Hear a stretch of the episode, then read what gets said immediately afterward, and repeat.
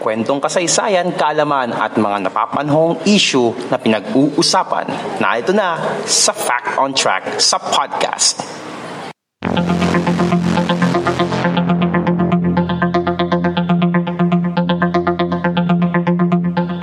Fact on Track sa podcast.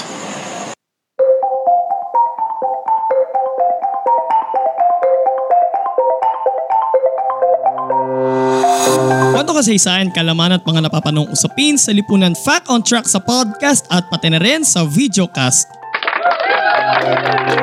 Tayo po ngayon ay napapakinggan sa Spotify, Anchor, Pocket Cast at Google Podcast tuwing Webes alas 2 ng hapon.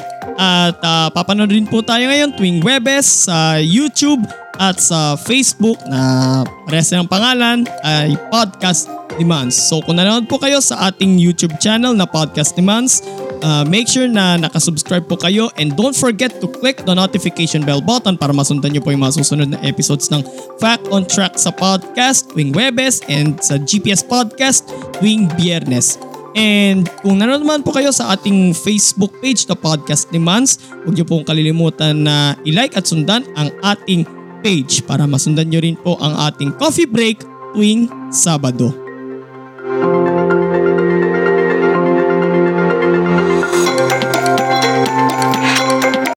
Fact on Track sa podcast. Alright, so uh, welcome mga kapodcast dito sa ating monthly series na P2P Palakasang Pinoy. Ayan, oh, kitang-kita nga sa ating ano, ganda ng setup natin dito, mga kapodcast. Thank you very much. Okay, so sa mga ngayon lang nag-subscribe sa ating YouTube channel na Podcast ni Man, siyempre anong gagawin? Siyempre, sub, ano, Subscribe Oh. and, click the, notification, bell button. para okay, update kayo sa mga bagong nilalabas natin every Tuesday and Friday. Friday. Okay. So, kada buwan, dito sa Fact on Track sa podcast, meron tayong uh, monthly series regarding about Philippine sports at pinamagatan natin itong P2P Or Palakasang Palakasang Pinoy. Pinoy. Nasa screen Okay. Ah, Dito nga sa screen. So, ngayong buwan ng Mayo, pag-uusapan naman natin, ah, dapat tayong maging proud na maging Pinoy. Of course, always. Kasi ang pag-uusapan Yan naman ang natin ito, ang mga Pilipino sa NBA, ang pang napaka-prestiyosong liga, basketball league sa buong mundo. Ba? Kahit na ang suit namin ay naka-Jordan siya at ako ay naka-Kobe. So, respeto sa alamat. Oh. Yeah. Okay? Mamba So- forever. Oh, panoorin niyo yun doon sa, ano, Yeah, sa please do. episode natin yan. Okay? So, ngayon meron tayong special guest na hindi na bago sa atin ito tuwing Sabado sa ating coffee breaking. Nga lang, wala tayong Wala kape, tayong kape dito. dito. Sayang. Kasi pag-usapan naman natin dito ay Philippine sports. Okay? So, let's welcome Enzo. Alright. So, di, na, di ko na-introduce sarili ko. Umay na umay na kayo sa akin eh. Oh, umay loads na kayo. Yeah, umay load sa schedule. tuwing ano eh, tuwing Sabado ba naman sa Facebook Yeah, Live eh, yeah, na yeah, yeah. lagi tayong ano eh, lagi tayong nagsasama eh, nagkakapihan eh, Yeah. 'di ba? Okay, so bakit si Enzo nga pala yung inimbitahan natin dito? Kasi total ang pinag-uusapan naman natin dito ay NBA. Kasi si Enzo ay laging nakatutok sa mga NBA updates. Okay, lalo pat ngayon ay playoffs na, Yeah, playoffs. 'di ba? Ganda ng mga series ngayon sa totoo lang. Mm. Sino ang mga nakaisa na? So, naka-first blood na ang Milwaukee Bucks, naka-first blood ng Brooklyn Nets, ang Portland Trail Blazers, at ang Dallas Mavericks. At kanina naman naka-first blood ang Philadelphia 76ers, ang Atlanta Hawks, naka-first blood na rin ang Memphis Grizzlies at ang Phoenix Suns. Okay, so kaabang-abang itong ano ngayon eh, itong playoffs ngayon sa Ang daming NBA. nag- Parang ang daming ano eh, ang daming gustong manalo, syempre. Mm, syempre. Oo, pero sino kaya ang pinakabukod tangi? Yeah. Diba? Who will win? The Larry O'Brien. Pero ngayon, ang pag-uusapan naman natin dito is mga Pinoy sa pinakamalaking professional basketball league sa buong mundo, Yeah, which in the is the first National Basketball professional. Association or Yeah. NBA. Sipin mo ba naman, Pinoy, pero naglalaro dito eh sa Amerika to. Related. Oo. Mm-mm. Pero, ang NBA kasi kaninong, sinong commissioner ba yun yung nagsimula na i-internationalize yung liga? David Stern. Si David Stern. Okay. In fact, ang unang taong draft niya ay Nigerian. With Which the is- personality of Hakim Olajuwon. Ah, okay. 1984 number one pick. Mm, okay, so yun yung unang ano, yun yung Mm-hmm. unang draft niya. And sa huling draft na hinost niya, which is on 2013, marami ring international prospects ang na-draft niya doon. Like, andyan si Yanis at 15th, Rudy Gobert at 27th. And sila yung considered na two best players sa draft class na yon. Pero noong 2002 nabasa ko, ah, a total of 73 international players daw ang Ang naglaro nung nag-declare. season na yun. Naglaro. Oo, nung season na yun. Mm. 2002. Ano yun? 2001 to 2002 or 2002 to 2003? I think ah, 2002 to 2003, wherein yung top pick niyan ay si, Si Yao Ming. si Yao Ming Oh, from 2000 China. Yeah, first first non ano, first non-American player na walang experience sa American basketball na Yes. draft number one. Oo. Kasi si Hakim Olajuwon nung 84, he ano eh, he played sa University of Houston eh, so hindi siya counted. Okay. So, pero ang pag-uusapan natin dito is mga Pilipino. Yeah. Na parang, siguro nung mga una parang, eh, parang, posible ba na magkaroon ng parang Pilipino suntok sa sa buwan eh. NBA? Parang oh, Oo. suntok sa buwan eh. Di ba?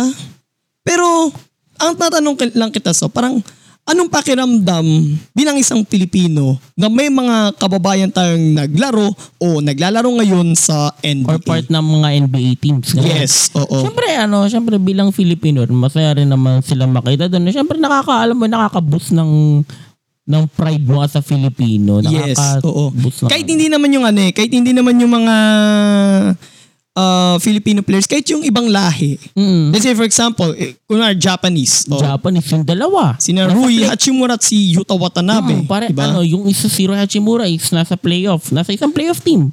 Washington Wizards. Yeah. Di ba? Then, ngayon mapunta tayo sa mga Pilipino. So, pag-usapan natin to. So, ang una nating nasa listahan is, ah ito, head coach ito, si Coach Eric Spolstra. Yeah, from sa the kasalukuyan ay head coach ng Miami Heat. Yeah. So, siyang first Asian-American Asian head American coach, coach. sa kasaysayan ng apat na pinakamalalaking professional sports leagues sa North America, Ano, ano including pala yung yung NBA. pro, four major leagues na yun? Ano, ano pala yun? Actually, parang ano yata yun eh. ah, isa yata doon is yung Siyempre, NFL. NBA. Siyempre, NBA, NFL, L. tapos NHL yata. NHL and Major League Baseball yata. MLB. MLB, yun. So, siyang first, First Asian-American head coach sa kasaysayan ng ah, ng apat na pinakamalaking professional sports league sa buong North America. And also, he is the first Asian-American na nagkaroon ng NBA title. Nung 2012. 2012, panahon niya ni ano, sila LeBron James. James. LeBron James, Dwayne uh, Wade, Dwayne Wade, and and Chris Chris Bosh. Ah, 'di ba? So, sino nga ba to si Coach Eric Spoelstra? So, naglaro siya para sa University of Portland mula 1988 hanggang 1992. And then, naging player assistant coach. Player assistant coach, sino naalala mo dyan na player tapos Nag-assistant coach. I think wala tama. wala eh. Pero coach. Sa NBA, sino ba? Kasi kung sa atin si Jawo. nag-playing coach sa NBA. Una nun si ano, si coach Lenny Wilkins, kinoach niya ang Seattle Supersonics nun. Uh-uh. While playing pa siya nun. And then later on, nung nag-retire na siya, nag-coach na siya. Okay. And, and sa last two years ng career niya, nag-coach ng Boston Celtics si Bill Russell. Si Bill Russell. and may Okay. dalawa siyang championship doon. as a Okay. head coach. So yun nga, naging player assistant coach si Eric Spolstra sa isang German basketball club for two years. 1993, Something yata yun. To, uh, 1993 to 1995. And then, kinuha siya ng Miami Heat una bilang video coordinator. so he holds From the- 1995 to 1999, video coordinator siya niyan. Pero kasabay nun, two years later, uh, mapopromote siya into assistant coach. Assistant coach. Naging assistant And coach siya siya pa for rin ang toka 11 pa rin ng- years. siya pa rin ba ang toka ng ano na, ng sa video, mga tapes? hanggang 1999. Okay. So, Oo. Yeah. Then pagdating ng 1999, iba na yung magiging trabaho niya as advanced scout. And then Yeah. 2001, director of scouting. And then by recommendation of the former coach Pat Riley, ay siya na ang naging head coach ng Miami Heat. Actually, nag-resign si Pat Riley nun Okay. as coach kasi at that time din, siya rin ang president of basketball operations ng team. ng Miami Heat. Yes. Okay. So yun nga, nirecommend nga siya. Kasi parang Mm. sinasabi nga niya na Di- directly in ano niya. Oo. Kasi siya nga may control eh. Oo. Parang kasing tawag dito ang reason niya is parang pag ano panahon na para mga bata naman Oo. daw yung mag ano. Ilan nung that time si Coach Po? Ano siya noon? April 2008 siya naging coach eh. So nag-start siya as a head coach at the age of ano, uh, 37. Bata pa. Kasi nga. November 1, 1970 siya pinanganak eh. Mm-mm. Dito sa atin mga katulad ni na Ryan Gregorio yan eh, di ba? But Coach RG is way younger. Oo. Naging coach siya noong 2002 eh. Pero sa Pure Foods, Yeah. di ba? trivia lang din, ang pinakabatang championship head coach sa NBA ay nung 40s pa and he is 30 years old at that time. Nakalimutan ko lang yung name. Okay. Mm-mm. Pero matanong ko lang so, Yo. gaano kagaling na tactician si Coach Spo? Hmm, good good topic. Okay, so medyo mapapahaba ko dito. So, Okay. kung naalala natin nung 2020 playoff sa bubble, nakalaban nila ang Milwaukee Bucks at doon natin nakita yung full display nung galing niya as a tactician. Ganito lang naman ang ginawa niya. Nagpatupad siya ng zone defense, nag, yung tinatawag na brick wall. Lalo may kalaban silang dominant paint player in the person of Yanis. Giannis Antetokounmpo. Yeah. So Okay. nagpatupad siya ng brick wall system na yung partida mas maliliit yung players nila. Mm-hmm. Mm-hmm. Biggest nila nun sa core nila nun is 6'9". Which is Oo. si Bam Adebayo. Pero he held his, his own. Ginawa niya, nilock niya yung paint para mapilitan itong si Giannis na gumawa ng decision. And also, by the way, isa rin siya sa mga pioneer ng small ball game. Si ano yan? Sino yan? Si Coach Spove. Si Coach Po. Okay. Isa siya sa pioneer ng small ball Yes, game. oo. Nung nandun ang Big Three sa Miami Heat, there was a time noon na ang first five niya includes between ano na eh, sino ba point guard nila nun? Si Mario Chalmers, alam ko si Mario Chalmers. Mario Chalmers. Dwayne Wade, Si Dwayne Wade. Shane Battier at small forward, Oo. LeBron James at power forward, Oh, And Chris Bosh. at, at Noong center. 2012 yan. Mm, yung mga Okay. time na yun. Then papasok si Ray Allen, alam ko siyang lalaro minsan 2013 siya papasok sa minsan siyang Miami Heat. lalaro ng small forward Okay. yun eh. Sobrang small ball, di ba? Pero they're winning. Mhm. Ang ang naging panlaban kasi nila nun, spacing tsaka yung mobility kasi ang malaki mo 6'10 eh. Doon na, doon nila napanalo yung 2013 finals. Ah, kung paglalabanin mo tong ano na to, lineup na to, 2012 versus 2020 Miami Heat, sinong mananalo? In their prime time, I think I would give the edge to ano bloodbath yung game. If I were to simulate it sa 2K, ano siya, bloodbath yung game pero I'll give the slightest of edge sa 2012 squad. 2012 squad. Sobrang talented lang talaga nila. Na. Although hardworking naman yung 2012 Parang super squad. team na yung dating nila nun eh, Mm, di ba? Talagang, actually, ito nga eh. Pinagplanuhan nila mabuo yun eh. Ito sa planned crime. Oo. 28 Olympics pa lang, napagplanuhan na nila. Parang nag-usap-usap na sila. yeah, and they Oh, were okay. teammates yun, di ba? So yun, isa siya sa masters of zone defense sa NBA. And offense-wise, mabagal yung half-court oriented yung mga play niya. Lalo ngayon, yung personnel niya is very half-court oriented. So mabagal yung playing style niya. but Very suitable for playoffs. Wow. May ilan akong kwento tungkol kay Coach Eric Spolstra. Yeah, Ah, yan. number Sarap one, ah, sa interview sa kanya to ng, di ko alam kung sa spin.page pa to sa ano, sa One Sports. Parang, ah, When was that? nung ano to eh, after the finals. Last year. Oo, Ah, after the finals dun sa bubble na tawag Ano dito, sila? parang may mga balibalita raw na plano daw siyang kuning head coach nun ng Gilas Pilipinas dahil nga he's half Filipino. Pero Nilinis Mm. niya yung ano na Oo, yun. parang nag-decline muna siya kasi gusto niya muna tutukan yung family niya. Fam, tsaka Okay. syempre yung team. Oo. But at the same time, ina-encourage niya si Jimmy Butler, ngayon ng Miami Heat, na mag-franchise ng kanyang coffee dito sa Philippines. Yeah. Mm-mm. That would be big. Actually, ito ah, medyo mahal yung kape ni Jimmy Butler sa totoo lang. Oo. So, $20. Kung, so, kung, $20. So, $20 yun. kung $20 ma- benta niya sa mga player nun. So, sa tingin mo, pagka nag, eh, nag-ano siya dito sa Philippines, Kailangan niyang babaan yun syempre. Mawawa naman yun sa mga Pilipino. eh, kung halimbawa, yaya ka naman. Kaya Eh, It's not Pero all about magiging coffee. cool yun. Pero kung basketball fan ka at mahilig ka rin magkape at the same time, talagang willing kang gag- Matatangkilik mo talaga. gagasos ka, Oo. gagasos ka talaga doon. Mm-mm. $20. Isa pang kwento kay about kay Coach Eric Spoelstra nung nagpunta naman siya dito sa Pilipinas noon pero way back I think 2013 yata yun eh. What? 12 or 13 hindi ko alam pero uh, one time nagkaroon siya ng courtesy call noon kay then President uh, Noynoy Noynoy Aquino. Ah, What happened? And ah, simpleng courtesy call lang at binigyan niya ng Miami Heat jersey si Number? President Noynoy. 15. Ah, kasi 15 president 15 President si Noynoy Aquino. Nakalagay Aquino the third sa likod. That's his name. 15. Okay. So, sunod naman na pag-uusapan natin ay si Raymond Townsend. Mm. So, sa mga basketball fans para mapapaisip, sino yan? Who's that guy? Who's that Oo. Pokemon? Okay. Raymond Townsend, 6 foot 3 point guard. Ah, okay. I thought he's a big man. So kung babalikan natin si Coach Eric Spoelstra, baka may magtanong, anong height niya? 6'2". 6'2". He's a 6'2 point guard. Yes, okay. So Raymond Townsend, 6 foot 3 point guard. So siya ay produkto ng University of California, Los Angeles Ooh. from 1974 to 1978. So, naging teammate niya si ano?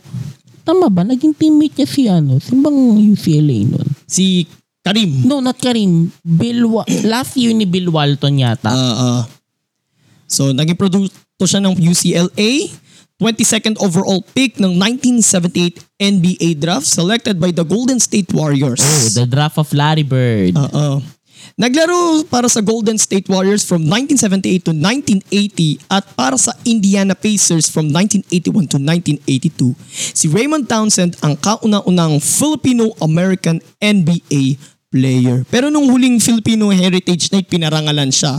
Ewan ko sino nagpa-Filipino Heritage Night yun. I think Golden State yata. Warriors. Oh, Golden State Warriors. Sa Pilipino dun eh. So, sa buong, career, sa buong NBA career ni Raymond Townsend, siya ay nagtala ng 4.8 points, 1 rebound, and 1.4 assists per game. Siyempre, ano siya parang role player, bench player lang siya nun eh. But Saka- do you have any thoughts about dito? Kasi, That time kasi, ito ah, anecdote lang din. That time kasi, yung dalawang team na pinaglaruan niya ay sobrang irrelevant pa. okay. Irrelevant sila sa NBA scene nun. Mm-mm. Wala sa kanila yung buzz. Sa Warriors tsaka sa Pacers. Walang buzz dun that time. Okay.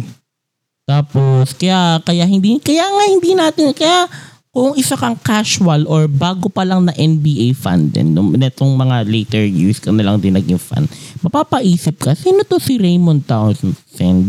Tapos 80s pa naglaro. So, syempre, ano yan eh, parang superstar mood ang NBA niyan. Kasi kailangan nilang i-revive yung sarili nila eh. So, yun nga, yung ang naging disadvantage niya is that number one, walang buzz yung team niya, mga naging team niya, and pangalawa, he played hindi pa sa hindi pa siya sa social media era nagano kasi kung may social media na that time malamang madidiscover siya ng mga tao na ah may may part Filipino pala na naglalaro sa NBA ngayon No, kasi parang wala tayong idea na meron Hindi, ano, pala. Tsaka hook na hook pa tayo sa PBA noon. Oo, that time, di ba? Mm, 80s. Na parang kauumpisa lang ng PBA nun eh. Yeah. Yun. So parang hindi mo siya masyadong na ano ng ano. Mm-mm. Yun lang ang naging Sa ano to ah, for Filipino basketball fans. Mm, Parang, yun lang ang naging disadvantage ng career niya. Yung buzz. oo. Yung team niya, walang, hindi masyadong ma- buzz. Tsaka, yung nga, hindi siya naglaro uh, sa social media era. Tsaka ano eh, yung popularity na rin niya. Kasi kahit tayong mga Pinoy, parang hindi natin alam talaga na meron palang ano, meron palang first Filipino NBA player, first Filipino-American NBA player Yeah. pag nagkataon. Okay, so eto, Mainit-init pa ba yan? mainit-init pa to sa ano, sa Kaso pandesal. malamig kanina yan eh. Malamig kanina yan eh. Zero of eight, tama ba? Zero Oo, of eight sa nabasa labas. ko nga yan eh. So, sino ba itong binabanggit ko? Si Jordan Clarkson. Jordan, sino-sino na? Jordan Clarkson? Man! Oo. Eh, alam mo, na-hype na hype ako ngayon sa Utah just because of Oo. this guy eh. Ay, talo sila kanina. Oo, eh, di ba? So, Jordan Clarkson, 6 foot 4 shooting guard position. Yeah, from Uh, ano. Naglaro para sa University of Tulsa from 2010, from 2010 to 2012 at sa University of Missouri from 2013 to 2014. 46 overall pick noong 2014 NBA draft selected by the Washington Wizards. Nakalimutan ko. Ah, ano ata siya? Kasama ata siya sa Nick Young trade Mm. ng Wizards to Lakers. Then Bakit si Nick Young? Bakit kinuha rin tama ba ng ano? Baliktad. Ah, hindi. Ano siya, may iba pang trade na product si Jordan Clarkson kaya siya na-trade dun sa Lakers. Okay. Tsaka si 46 overall, bibihira ka lang naman makahanap ng ginto dyan eh. Uh-uh. So, he played for Los Angeles Lakers from 2014 to 2018 and habang nasa Lakers siya ay dineploy siya noon for sa G League for South Los Angeles Defenders yata yung Ah, pangalan. Los nun. Angeles Def- Defenders. Defenders, oo. Hindi pa From sila yung South 2014 Bay to- Lakers. Yata, yata. Then for Cleveland Cavaliers from 2018 to 2019 at sa kasalukuyan, Utah Jazz. Ano Utah Jazz. Okay, gumagawa siya ng pangalan ngayon doon. Naalala ko napanood ko kay KW Gameplay, ya, eh, KW Mm, okay. Gameplay ba yun? Or sa isa pang basketball content, Content creator na ah, ang parang shot chart ni Jordan Clarkson is more on mm. sa three-point area and sa paint. Ah, so ano, may pagka-analytics driven yung offense niya. Kasi, ito ah, sa mga hindi nakakaalam dun sa basketball, ang pinaka-efficient na na position to shoot is three-point line and paint. Yun yung ginagawa niya Analytics-wise, Oo, medyo yun yung ginagawa ngayon ni analytics-driven Jordan yung offense Clarkson. niya. Yes. Oo. So currently he has 18.4 points, Second 4 leading scorer. rebounds, oo, 4 rebounds and 2.5 assists per game. Ngayon na, ngayon. Okay. Hmm. Pero career niya is 15.3 points. So talagang ano talaga siya, ang role niya talaga in every team na pinaglalaroan is ano, score, scorer, Okay. bucket getter. so, eto pa, etong pinaka naaalala natin ito. Medyo Sariwa pa sa sariwa pa sa alaala nating mga Filipino basketball fans. So, he played for Gilas Pilipinas in 2018 Asian Games. Oo. Doon, na ginanap sa Indonesia kung saan nagtapos tayo sa fifth place. Pero, guess what? Tingnan yung stats niya. 26 points, 6.5 rebounds, and 5.5 assists per game. He's the primary creator kasi that time eh. Oo. Malakas kasi ang impact niya, lalo-lalo na sa lineup natin na ng Gilas Pilipinas. Sa offense lalo. Oo. Na halos, hindi niya siya mapayagan ng liga. Mm-mm. Diba? Pero one time only lang yun. Mm-mm. Pero ang problema kasi dito is yung eligibility niya to play as Medyo, local. quest, medyo ano Oo. pa question pa eh. Kasi may mga ano kasi, may mga nagsasabi kasi na nagkaroon daw siya ng Philippine passport at the age of 12. Pero may mga lumabas daw na nagkaroon daw siya ng Philippine passport at the age of 23. Eh di ba ang ruling 16? 16 years old. Okay, sa mga hindi nakakalam, okay. Meron yung tinatawag na Hagop rules sa FIBA. Ano tong Hagop rule na to? Ito yung uh, makoconsidered ka to play as a local kapag nagkaroon ka na ng passport bago ka mag 16 years old. So that's the Hagop rule. Ang Okay? problema dyan, di ba, inaab may mga nangaabuso at may mga natatalo dahil dyan. Yes, totoo yun. Na hindi lang naman tayong dehado doon. Meron pang iba pang mga ano, Hindi na tayo magko-call out ng teams, Oo. ng mga bansa. Pero meron akong ano, meron akong na balita, parang nabalita ang chika. May chika lang naman to ha. Na may isang politiko natin, na, Filipino politician, Hindi natin na alam sino. hindi binanggit ng SBP kung sino na willing silang tulungan para makonsider si Jordan Clarkson na maging local player. Oh, Mm, Malaking ad yun lalo. Oo. oo. Lalo't netong huli lang, kung halimbawang na-consider si Jordan Clarkson as local, at netong huli ay nag- na- na-naturalize si Angie Kwame. Oh, lalo pa to. Kaka-naturalize lang ni Angie Kwame, di ba? Yes, oo. O anong ano na, Malaking tulong. Alam mo yung skill ni Clarkson at yung size ni Kwame. Magandang combo si Gilas yan. So ang tanong ko lang so, Mm. Inexpect mo ba si Jordan Clarkson sa 2023? Tayong host nun. Tignan muna natin ano mangyayari. Okay. Pero kung hal- let's ano, let's assume na mapayagan siya as local. Sana nga. Let's assume na mapayagan siya. Eh, di, Oo. why not? Pero kung hindi, eh, wala tayong choice pero Siguro pwede siya ano, pili na lang natin si Oo. Angie Kwame. Oo, Kung Oh, kasi hindi mas siya ma- kailangan natin ng size at ng ano nga youth at that time. Oo. Kasi iba yung impact kasi na kapag halimbawa, ah, sa lineup mo, meron kang NBA player. Nakakapog, parang ika nga sa ano, ika nga sa kotse o sa motor. Hmm, nakakapogi yung ganun eh. Kaya nga ano nga eh, nung 2018 Asian Games nga, yung lineup ng Gilas Pilipinas nun, parang na-motivate pa sila lalo Oo, nun because dinalaran mo lang. of addition of Jordan Clarkson.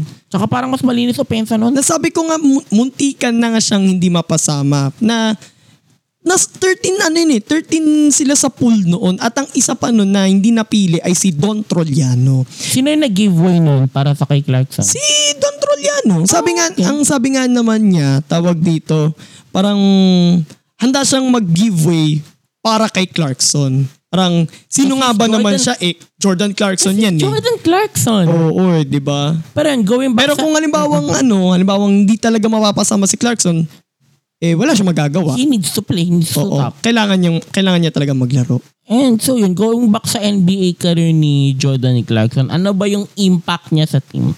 Well, well for starters, he is the second leading scorer of the number one seed Utah Jazz lang naman. Pero madalas off the bench, eh, di ba? Hmm, oh, nagtataka ka ako, ay hindi kasi loaded naman yung guard rotation. Na nila. ngayon ay kandidato ano to election. leading candidate for the sixth man of the Mm. year. Mm-mm. Isa sa mga makakalaban niya kakampi niya. Si Joe Ingles. Pero Joe I think Ingles. it's, it's still Jordan Clarkson ano, all the way. Uh, kasi pareho sila ng impact eh. Kasi although, kahit yung, mga, syempre, oo. although syempre, mas mabagal ng konti si Joe Ingles. kahit na yung mga ano, yung mga Filipino sports columnist, parang nagkakaisa din sila na parang des- Runaway winner na Oo, destined na talaga ang sixth man of the year kay award Clarkson. kay kababayan kay Jordan Yeah. Clarkson. Ika, eh, pero tanong ko lang, ano kayang feeling mo? He started his career sa Lakers, then played with the Cavaliers. Ano kayang feeling mo na maging kakampi mo yung two of the greatest players who ever played the game? Oo nga eh, no? Kobe Bryant Naging and LeBron kakampi niya si James. Kobe Bryant. Then naging kakampi rin niya si LeBron James. Cleveland Cavaliers. Diba ano kasi ito, according to him, ang, ang lead ano daw, ang dami niya natutunan, in- lalo sa leadership. Iba yung style ni Kobe, parang may pagka in your face si Kobe, nas, yung approach niya. While si Lebron naman, mas, medyo mas relax ng onti, pero pag ano, seryoso talaga, ganun. Aha. Yun yung pinaka natutunan niya rin. Pero ang saya nung, saka siguro kung ikaw na player ay makalaro mo ay isang all-time great. Hindi lang pala isa, dalawa. Sa mga ano, sa mga nakikinig at na, na, na, na nagdududa na, mga Pilipino ba talaga itong mga pinagbabanggit natin? De, eto sabihin ko sa inyo, eto, another trivia to. Nasaan ang kanilang Filipino roots? Yan, okay. sige. Yung Si ano? Coach Eric Spolstra, ang kanyang Filipino roots ay sa San Pablo, Laguna. Mm, nanap. Okay. Please watch the episode ng GPS din sa San Pablo, Laguna. Yes. Please oo. do Mm. watch. Maganda yun. Si Raymond Townsend naman, ang kanyang Filipino roots ay nasa Balayan, Batangas. Ooh. Alay! Eh, Batanggenyo pala. Oo. At si JC, si Jordan Clarkson, ay sa Bacolor, Pampanga. Mm. Hmm. Okay. So, tapos na natin pag-usapan yung mga, mga Talagang Pinoy nakalaro. sa NBA. Ngayon naman, Nakalaro or nag-coach nga. oo. Ngayon naman pag-usapan natin, ito yung matatawag natin na almost an NBA player. player. Mm. Mm-hmm. Diba? Yeah. Almost an NBA player. So, sino-sino ba itong mga babanggitin natin? Una sa lahat, ito, kilang, kila- kilalang kilala natin ito. One of the 25 greatest players in PBA. The Flying A. Johnny Abarientos. Anong kwento? So, noong 1997, inalok siya ng Charlotte Hornets na Hmm. maglaro para sa kanilang preseason camp. Subalit, tinanggihan niya ito dahil kailangan niya pang mag-focus noon sa kanyang karir sa PBA.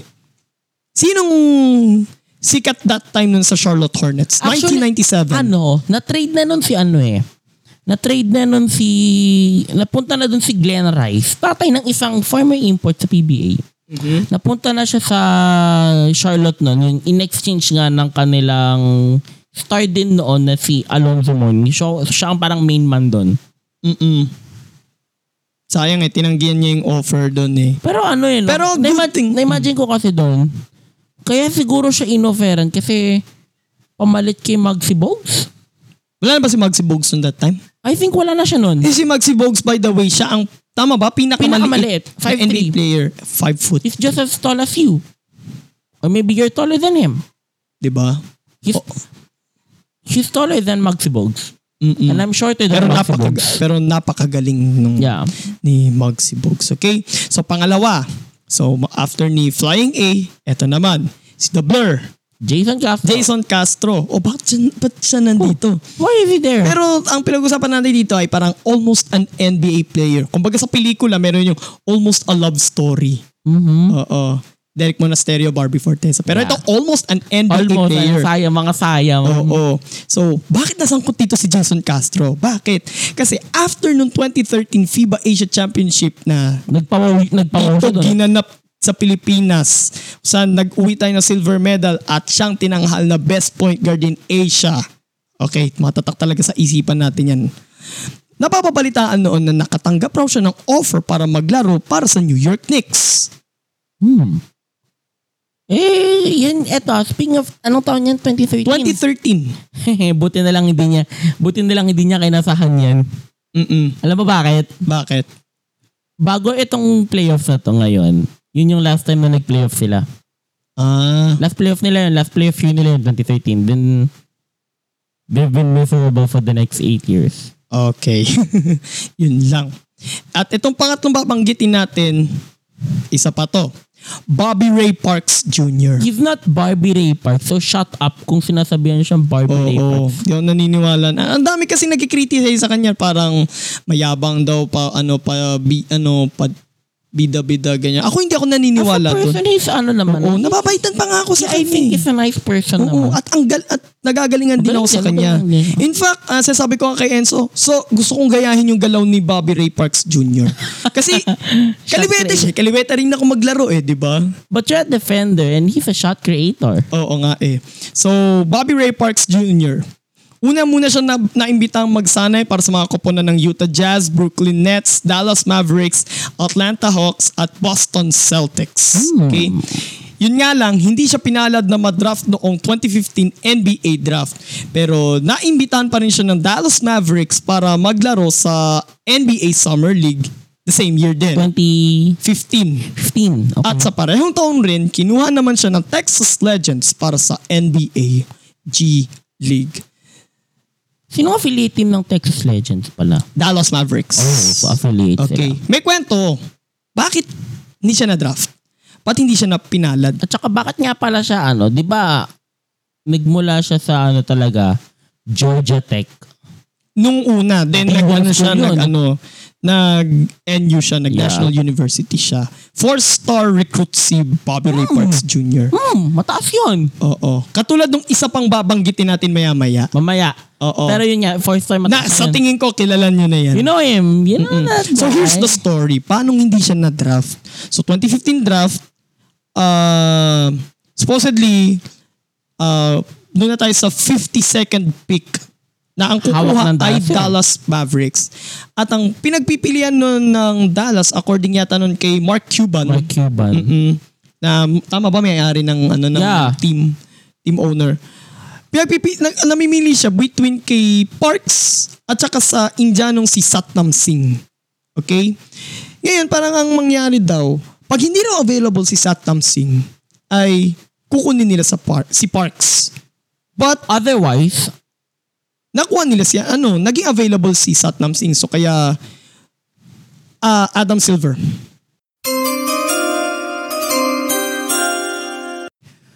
with the 52nd pick of the 2015 NBA Draft, the Dallas Mavericks select Satnam Singh from India. I don't know Yun. kung ganun ba talaga sinabi ni, Oo. sa, ni Kume. Pero may mga napapabalitan din kasi na, eh, actually hindi nga siya pinaglaro nun eh. Mhm. May mga napapabalitan daw kasi na kaya lang naman daw nila kinuha si Satnam Singh for marketing purpose lang daw. Well, ah, iba para makahatak daw ng Indian fans. ng mga Indian Actually, fans. kung yun naman ang ob- eto ah, medyo i-object ko lang yung ano na yun, yung theory na yun. Well, kung yun lang naman pala ang goal ni Mark Cuban nun, eh di sana ang Sacramento Kings who was at that time owned by another Indian named Vivek Ranadive. Mm-mm. Yun dapat ang kumuha sa kanya kung gagamitin lang siyang pang marketing purposes. I think ah, itong mas corrected na theory ko dyan. Kaya nila kinuha si Satnam Singh dahil hindi available si Parks. Dahil nga, di ba, anong taon ba siya umalis ng US nun? Sino? Si Parks. Kasi, bum- kasi 2010, 20, 2010 to 2011 yata naglaro siya yata for for Georgia Tech. Georgia and Tech Yellow then Jackets. 2012 and 20, to 2013, he played for the National University. Then Kasi MVP. that time, may, ibang, may mga dahilan yan. Number one, ah tawag dito, Nagkasakit na, yan o ba yung nagkasakit tatay niya? Oo, nagkasakit na si tatay niya. Dating PBA import to. Napakagaling na import to si Bobby Park Sr. Sa kanya pa nga pinangalan yung in- oh, Best, Best Import, Award. Yes, oo. Then, that time din si Bobby Park Sr. din ay athletic director Oh. ng National University. So, syempre nakuha nga siya. Mm-mm. Pero yung maiintindihan mo naman eh, na kailangan niyang umuwi kasi yung tatay niya ay may sakit na. Oh, personal reasons. din Maiintindihan yan. mo, hindi yun dahil may, may alam mo yun, may na pinag-iinteresan lang siya ng mga team dito. He could have followed his NBA team. Pero, Pero, Ah, Itong, oh, sige, yun nga. ikaw muna, pero, ikaw muna. wala eh. Circumstances did not allow, stopped him from doing so. Mm-mm. And then, later on, namatay nga ang kanyang tatay. Oo. And then ano pa ba? Ah, hindi naman nasayang yung ano niya kasi naglaro naman siya para sa Gilas Pilipinas. Mm, hindi naman nasayang yung ano niya rin dito. Kaya, yun nga, sayang lang din naman kasi may skill siya. Alam mo yung skill kasi ni Bobby Ray Parks Jr. Very NBA, ano yan eh. Very NBA level yan eh. Alam mo yung, I see him as sa build nila, ano eh, nila D'Angelo Russell. I I think yung shooting form niya is halos similar kay D'Angelo Russell. But D'Angelo Russell is also left-handed. Mm-hmm. So they play the same way. Shot creator, no s- shoot, pass. May ano, whole, complete yung offensive game nila. Kaya ayun, kaya I think sayang din na hindi niya natuloy yung kanyang NBA dream. Mabalik tayo kay Jania Barrientos. Hmm. Kung sakali ano, kung sakaling tanggapin niya yung offer ng Charlotte Hornets, he will be the first homegrown Filipino NBA player. 'Di ba? Yeah. Hindi pa itong babanggitin natin mamaya Yeah, yeah, yeah. na mainit pa Kaso sa kasi bagong that time, saing na ang kanin. Charlotte Hornets, ano eh, medyo tumultuous yung time nila na yun eh. Kasi nagbabalak talaga si, balak ng ulo nila ilipat yung team eh. Another question so, oh? Hmm. paano kung si Parks ang kinuha ng Dallas Mavericks noong 2015? would be good for him. Mag-grow pa siya. And they would not be positioned to draft Luka. Maiibang history nila. Oo. Kasi So kung may Parks, walang Luka. Walang Luka Doncic. Likely. Kasi medyo siya yung mag, ano eh, siya yung para magiging ball handler, na, ni- magiging primary ball handler nga nila nun eh. Okay. And mapunta tayo ngayon sa mga Filipino NBA prospects. Prospect. Ito That's yung what we pinakagusto like. natin eh. Na um, mga young guns na Mga young guns. Oo. nag-aano, nag-aasa mag-NBA. Oo. So una sa ating listahan ay si Remy Martin. Six foot, six flat siya. Six flat Oo. point guard. Point guard, oo. From So- Arizona State Sun Devils. Oo. Naglaro para sa Arizona State University at saka sa Lukuyan sa University of Kansas. Jayhawks. Okay. Yun ay kung hindi lang naman siya madadraft sa NBA, he would play sa Kansas. Mm-mm. Mm. So, accolades. Itong accolades niya. So, Pac-12 Sixth Man of the Year noong 2018. Ooh. Second team All Pac-12 noong 2019. And two-time first team All Pac-12 2020 and 2021. So first team all Pac-12 siya ngayon. Mm-mm. Oo. Kahilera niya sina ano, sina sino ba mula sa Pac-12? Sina Evan Mobley ng USC. Yes. At si Oo. Johnny Juzang din ng UC UCLA. Mm-mm. Okay. Eto. So sa Arizona State, sa career niya sa Arizona State, ang stats niya ay 14.9 points, Not bad. 3 rebounds, and 3.9 assists Hmm. per game. Solid numbers for college. Sa akin kasi ang nakikita ko kay Remy Martin, parang may resemblance siya sa akin ni Kiefer Ravena. Kasi point guard nga can carry the ball, can score when needed. Oo, ganun. parang ganun, ang- yun ang nakikita ko sa kanya number one. Eh. He's as tall as Kiefer Avena. Yes, oo. Kaya parang, when I see Remy Martin, parang unang nasa isip ko, ah, parang katulad lang to ni ano, or oh, ayoko yun lang, sorry. Parang katulad to ni Kiefer Ravena. They play the same way. Yes, oo. Pangalawa sa ating listahan ay si Jalen Green. Jalen Green from G League Ignite. Mm, Hmm. 6 foot 6 shooting guard. Mhm. So una siyang naglaro, actually from high school to eh. Mm. So una siyang naglaro para sa San Joaquin Memorial High School sa Fresno, California at ang huli ay sa Prolific Prep sa Napa, California. Hmm. Napa, Va- sa Napa Valley. Yes. Naglaro nung nakaraang season na ang NBA G League para sa kupo ng G League Ig- Ignite, averaging 17.9 points, 4.1 rebounds, and 2.8 assists per game. Sa regular season pa lang. Okay? Bakit? Sa Pero playoffs, sa sinipa playoffs, sila, tinalo sila sa playoffs ng Raptors 905. Mm. Mm-mm. Parang ano yata to, first round exit yata sila. Mm. Pero ma- Oo. mabigat din kasi na team yun eh. Oo. Pero nagtangan si Jalen Green ng 30.7 rebounds, 5 assists at 3 steals. Hmm. Cool. Woo. Ako lads, FIBA Under-17 World Cup MVP noong 2018. Bahagi rin siya ng Nike Hoop Summit, Jordan Brand Classic at McDonald's All-American noong nakaraang taon. Oh, okay. So, eto, ah, batay din sa mga napanood ko, mas practical na raw ngayon na mag-pro ka bago ka mag-NBA. Actually, semi-pro yung ano eh. At least magkaroon ka ng tougher competition. Una kasi, mas may time ka mag-develop naturally. And pangalawa, yung experience mo, ibang klase. Tignan nyo halimbawa sila Melo Ball.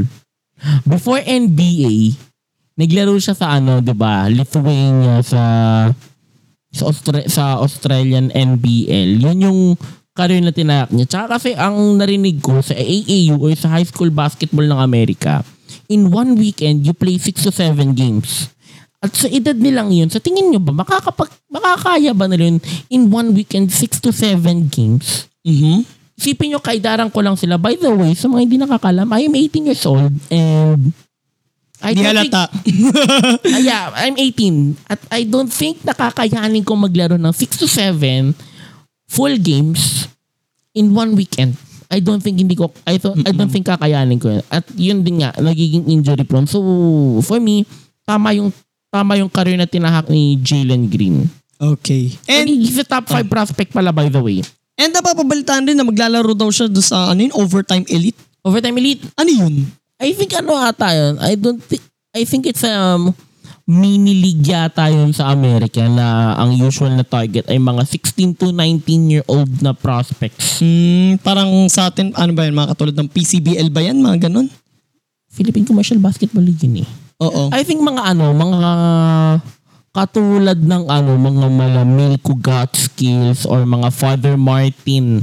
Ah, okay. Mga ganyan. I think ah, yun ang comparison niya. Ah, si Jalen Green ba?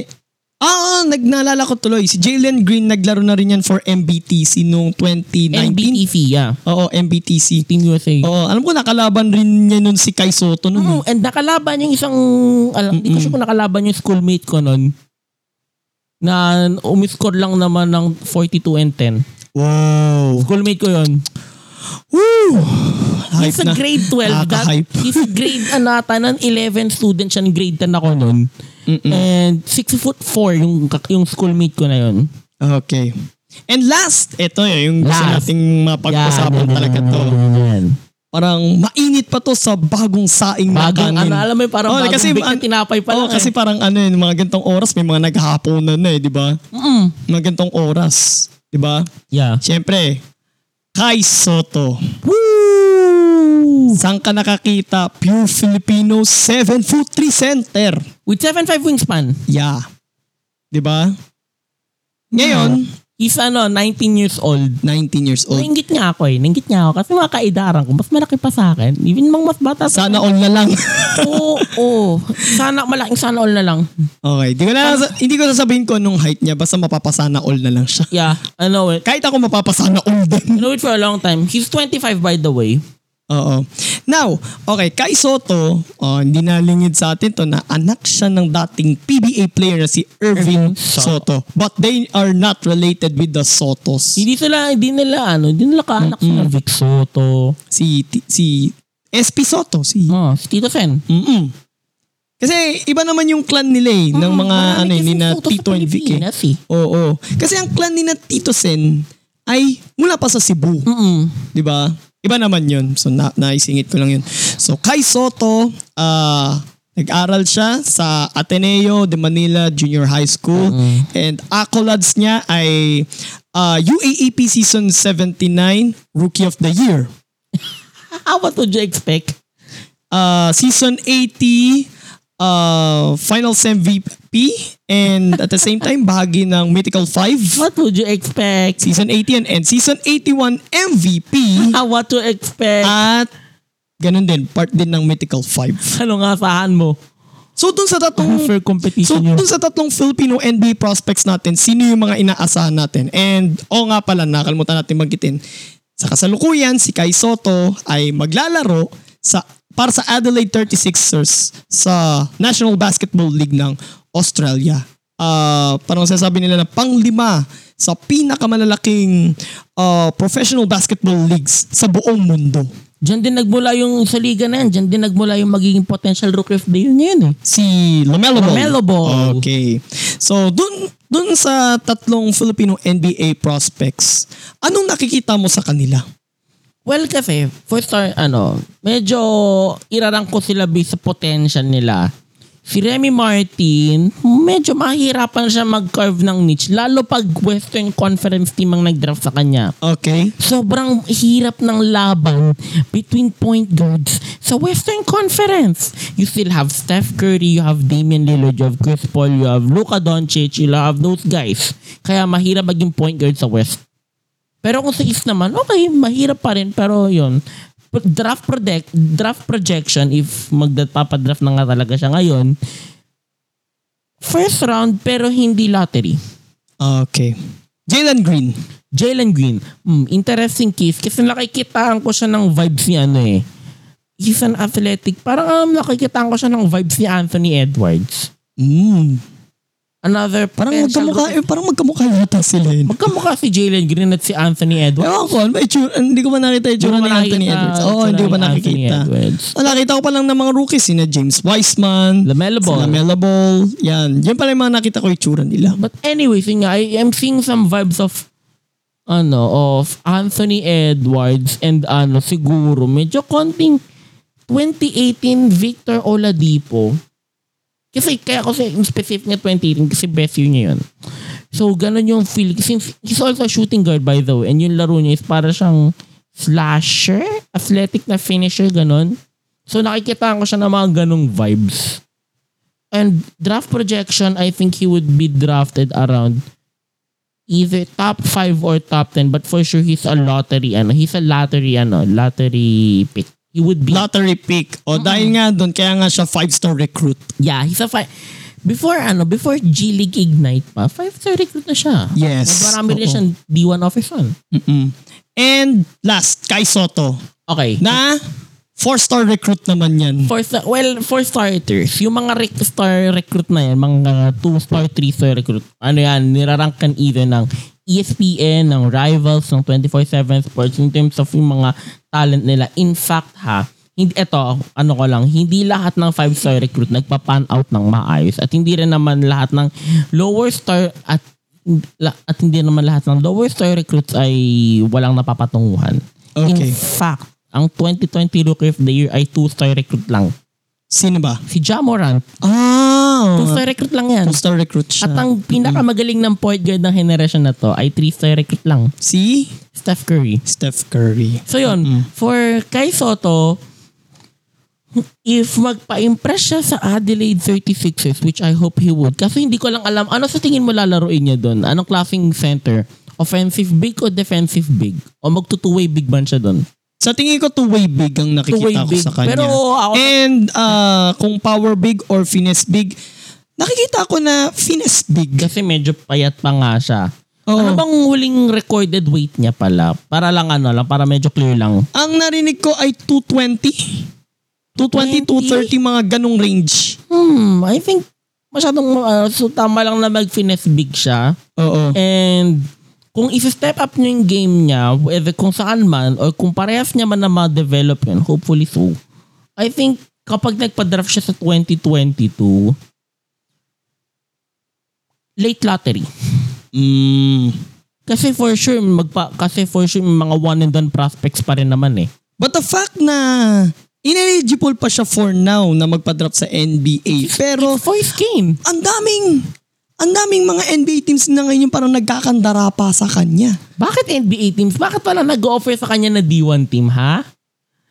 Ba't kaya walang D1? Eh, that's the question. Ibig sabihin, parang ganun ba ka- talaga kataas ang potensyal ng isang Kai Soto? Minsan kasi alam mo, If that's true, then hinintay natin makita. wow. Wow. Oo, Isipin mo, napapawaw ka na lang. hindi college teams ang nagre-recruit sa kanya. Kundi NBA. NBA teams. Bibigyan kita ng idea. Isa sa mga ah parang nagkakaroon ng, ng interest sa kanya is Phoenix Suns. Phoenix Suns. Hmm. Na sa ngayon ay meron silang DeAndre Ayton. Magko-complement, magko-complement sa- unless willing siya maglaro either as a stretch big or off the bench. Kasi kulang, I, I think ah, kulang sila sa, sa depth sa position na yun. Parang Kaya, nakita yata kasi ng coach nila, sinbang coach nila. nun. Monty Williams Oh, ngayon. parang nakita ni Coach Monty Williams na parang, wow, parang ang galing pala nito. Itong batang to, ganyan, ganyan. Kaso kasi gusto ko rin naman mag-pan out si DeAndre Ayton sa Phoenix. And so I think he Oo. would have a hard time pag doon siya sa team na yun. Diyan may narinig ako na parang isa pang team yata na nagkaka, na parang nagkaka-interest sa kanya ay Los Angeles Lakers. Lakers? I think, para mang, I think ano eh, since medyo may lumiliit na ang championship window nila, they should begin looking for young prospects na rin. Mm. Kaso mag, ah, maglalaban sila sa ini Anthony Davis sa position. Kasi may times lalaruin nila ng center si Anthony Davis and hindi naman sila ano magsisit well positional wise. Okay. Last two questions na lang, Enzo. Mm. Um, do you think may, maki- may, na- may makikita ka pa after itong mga tatlong Filipino NBA prospects natin yan, si Remy Martins, Jalen Green, tsaka si Kai, na may mga nakikita ka pa na mga Filipino young guns sa pwede pang makapasok sa NBA? Meron pa pero hindi ko pa alam sino at hindi ko and Kasi ako, Hindi pa ako may, sure. ma- ako, kasi ako may hindi mga pa ako nakikita sure pa. kung oo. kailan sila magpapakita. Yun. Oo. Kasi ako may mga nakikita ako, kaya lang parang gusto munang timbangin. Timbangin mo ano, inuin mo yung potential. Oo. Oo. Tsaka ito, last na lang. Anong epekto sa atin na mga, anong epekto nito sa atin sa Philippine basketball, the entire Philippine basketball, na meron tayong mga kababayan na katulad nga ni Jordan Clarkson na naglalaro sa NBA. Well, that's a big achievement. Kasi syempre, it's tough to get into NBA, let alone let alone be drafted or play a single minute in an NBA court.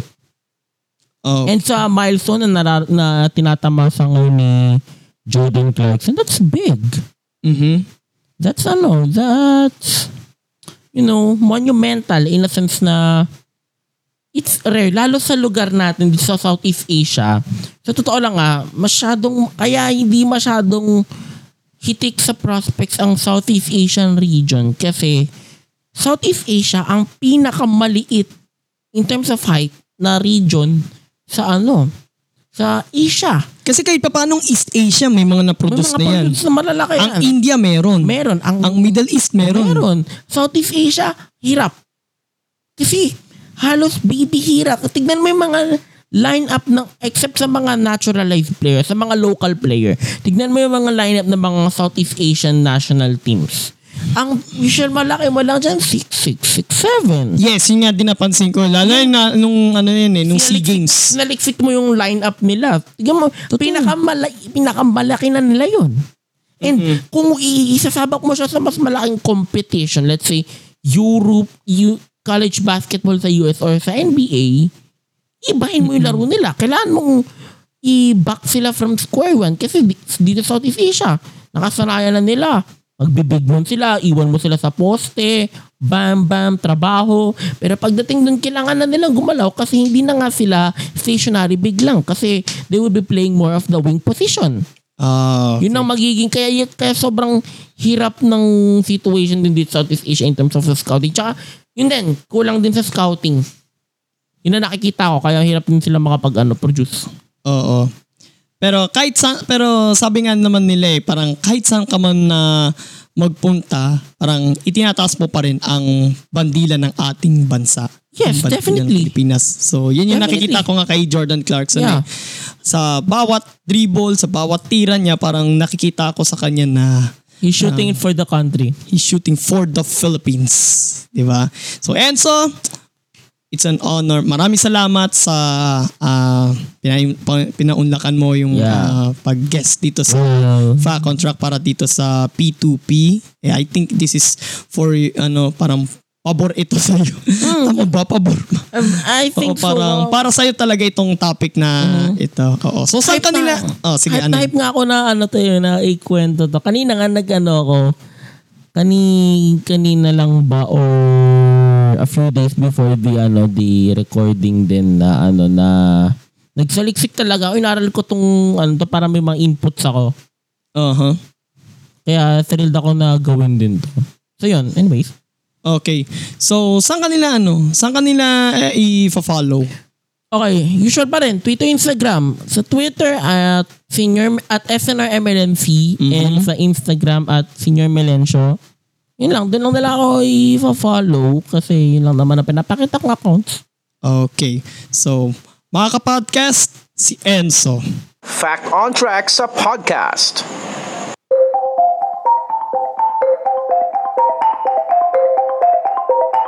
Ang napanood nyo kanina mga podcast, ang napakahabang ah, discussion together with Enzo tungkol sa mga Pilipino sa NBA. Okay? So mahawag ba yung naging usapan namin kasi ah, medyo may pagka-historical din itong ah, naging topic namin kasi siya kasi si Enzo kasi ay maraming nalalaman tungkol sa NBA. Ganun talaga kapag ka, halimbawa, ak- updated ka sa mga ah, sa mga nagaganap doon sa sa kung saan man, whether sa basketball or sa kahit saan kapag nagkakaroon ng ng interest. So katulad nga ni Enzo, lagi siyang tutok sa mga NBA updates. So kaya ah, na-deliver niya dito sa atin lahat ng mga knowledge niya tungkol sa mga Filipino players sa NBA at uh, mabusisi niya rin itong ah, pinag-aralan. So, kay Enzo, maraming salamat at ah, pinaunlakan mo yung ah, invitation ko sa iyo na mag-guest para dito sa Fact on Track sa podcast kahit na inabot na tayo ng isang oras. Yung iba malamang sa malamang naghahaponan na pero nakatutok pa rin sa ano sa discussion. But then, uh, magandang naging ano, magandang naging topic natin ngayon. Parang ang conclusion nga dito, actually totoo nga yung sinasabi nga nila na kahit sang lupalop ka pa ng mundo, marami ka pa rin makikilalang mga Pilipino. Okay? At sa kahit saang larangan ka pa mapunta, halimbawa na lang dito sa basketball at sa NBA, itinataas mo pa rin ang pangalan, ang karangalan at ang bandila ng bansang Pilipinas. Okay? Kaya nga talagang naging paborito ko na talaga si Jordan Clarkson although ang jersey natin ay si Kobe pero respeto sa alamat. Kaya naging paborito ko na nga ngayon si Jordan Clarkson talaga kasi parang nakikitaan ko yung desire niya na maglaro para sa Gilas Pilipinas and although uh, nasa NBA siya ngayon and he's playing for Utah Jazz, nakikita ko pa rin sa bawat tira niya o kumbaga sa Tagalog parang sa bawat pagbuslo niya ay ito ay para sa bansang Pilipinas. So, nakaka-proud talaga na maging Pilipino dahil sa ating mga pinag-uusapang mga bayani nating atleta. Okay? So kung nagustuhan niyo po yung episode natin ngayon mga kapodcast, like, comment, share, and subscribe sa ating YouTube channel na Podcast Demands and don't forget to click the notification bell button. And also kung nanonood po kayo sa ating Facebook page sa Podcast Demands, uh, huwag niyo po kalimutan na i-like at sundan ang ating page. And also, sundan niyo rin pong Fact on Track at GPS pod- Podcast sa Spotify Anchor Pocket Cast, Google Podcast at sa GPS Podcast lang to sa Apple Podcast. And also, ah, sundan niyo rin po ako sa aking mga social media accounts sa Twitter, sa Instagram, sa Laika at sa TikTok. And don't forget, sundan niyo rin po si Enzo sa kanyang mga social media accounts na na-mention natin, na na-mention niya earlier. Okay? So magkita-kita tayo bukas para sa GPS Podcast, alas dos ng hapon sa mga podcast platforms natin and 5 8.30pm sa YouTube at sa Facebook. Ito po si Mans at ito ang Fact on Track sa podcast. God bless everyone. God bless the Philippines. Purihin po ang Panginoon.